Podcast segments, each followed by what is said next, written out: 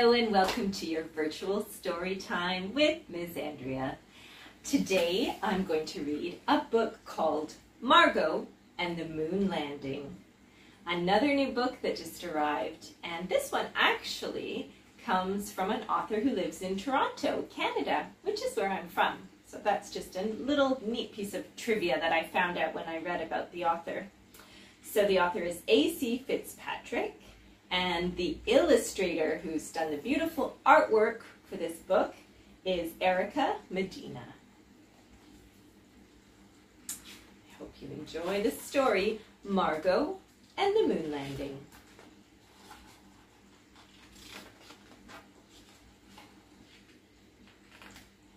I noticed in the very small print that it said Canada, so I looked carefully.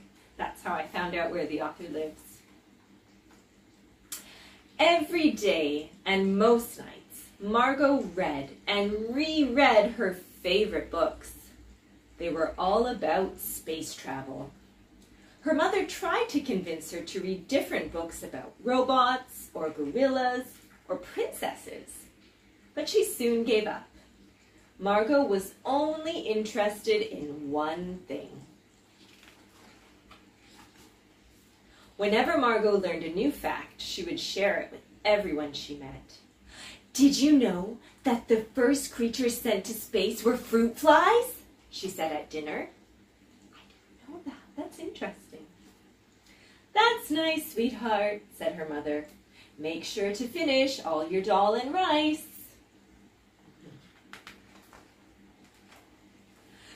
The first men on the moon were named Neil and Buzz, she told her teacher, a little, a little louder than usual, just to make sure she was heard. The teacher was unimpressed. Please pay attention, Margot, he said. We are learning arithmetic right now. During lunch break, the children went outside to play. Margot brought her books with her. You want to join us for kickball? The other girls asked Margot.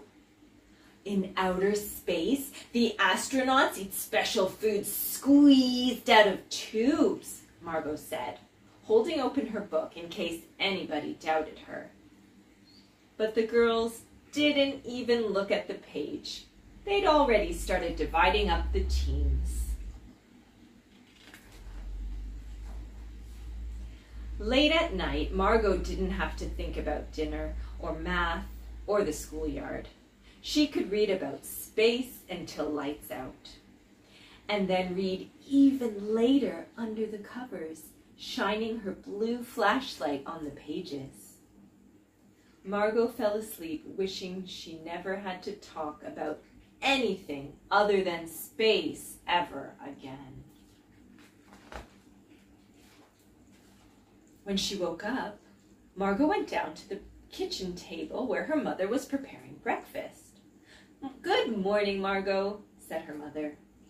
That's one small step for man, one giant leap for mankind.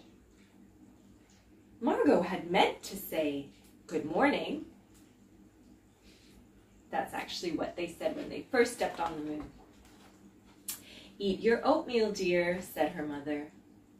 Margot tried to ask for a spoon. Houston, tranquility base here. The eagle has landed. It was no use. Every time she opened her mouth, all that came out were transmissions from Neil Armstrong's 1969 mission to the moon. That's nice, sweetheart, was all her mother said. Hurry up or you'll be late for school. Uh, Margot, please answer the question on the board, said her teacher. For once, she knew the answer. It was an easy question. The surface is fine and powdery. I can kick it up loosely with my toe. Surely her teacher would realize something was wrong.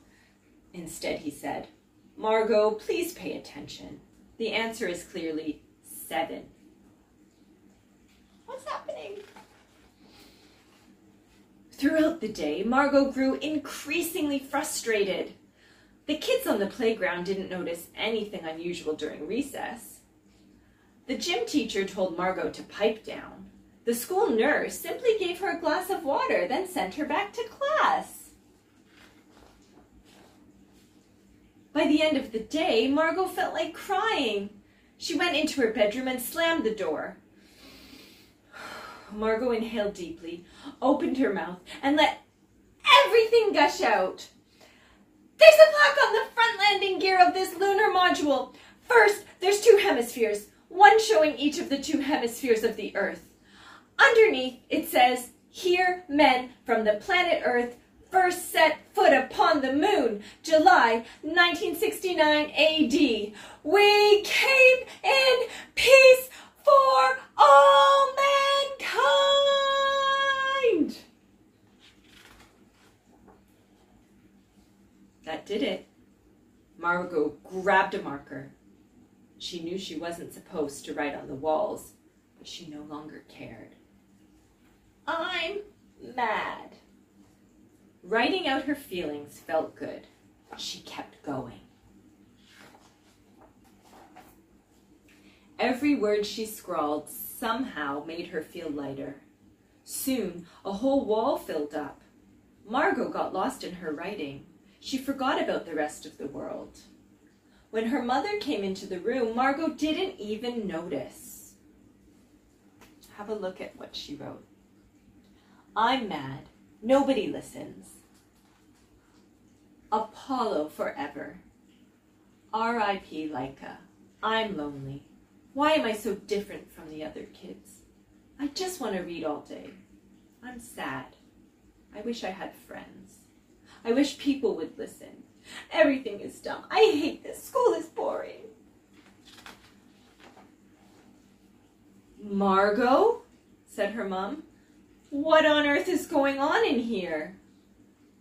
Margot waited for something to happen. But instead, her mom got very quiet. She read all the words on the wall and then read them again.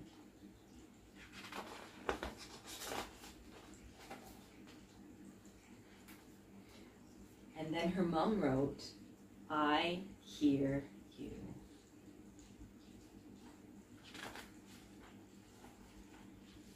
Margot started to clean the walls with the corner of her sleeve. Her mom rested a hand on her shoulder. I have a better idea. Margot's mom came back from the basement carrying bucketfuls of colorful paint. Together they transformed the wall into a deep galaxy blue. They added a moon and some stars and even a rocket ship. On the other wall, Margot's mom taped two large sheets of paper. The piece de resistance, she explained. So you always have a place to write on the wall to write your thoughts. I'm hungry, said Margot. Can we have spaghetti for dinner? Margot wasn't sure exactly when her voice came back, but she was glad she had someone there to hear it. So now we can see Margot's room has been transformed. She's got some space on the wall to write notes, to write her feelings, and even for some reminders. And she can put her pictures of all her space imaginations and you know dreaming about becoming an astronaut one day. And her wall has been transformed to represent her her passion her love of outer space. And that's the end. So while i don't recommend you take markers and write all over your walls it is good to write out our feelings. And it's really nice that margot's mom found a way to not only incorporate um, a space in her room where she can write her feelings, but also to make the room represent her passion and her love of outer space. So I know we all sometimes have that feeling that people don't understand us, and sometimes we don't feel like we're heard, and it's hard to get our thoughts out. So this is a nice story that explained Margot's experience and there's some great ideas and thoughts we can take away from it and maybe even try and include in our own lives, in our own bedrooms, even, maybe a space for feelings, and to write things out. So, do you have any passions the way Margot has a passion about the moon landing and about outer space? I'd love to hear about your thoughts and your passions. So, maybe you can send me a message and tell me about what you love to read about and think about and dream about and draw about. And maybe I'll find a book to read that will tie in with what you really love. I hope you liked today's story and I hope you're doing well and I hope to see you again soon here on your virtual story time. Bye guys, take care.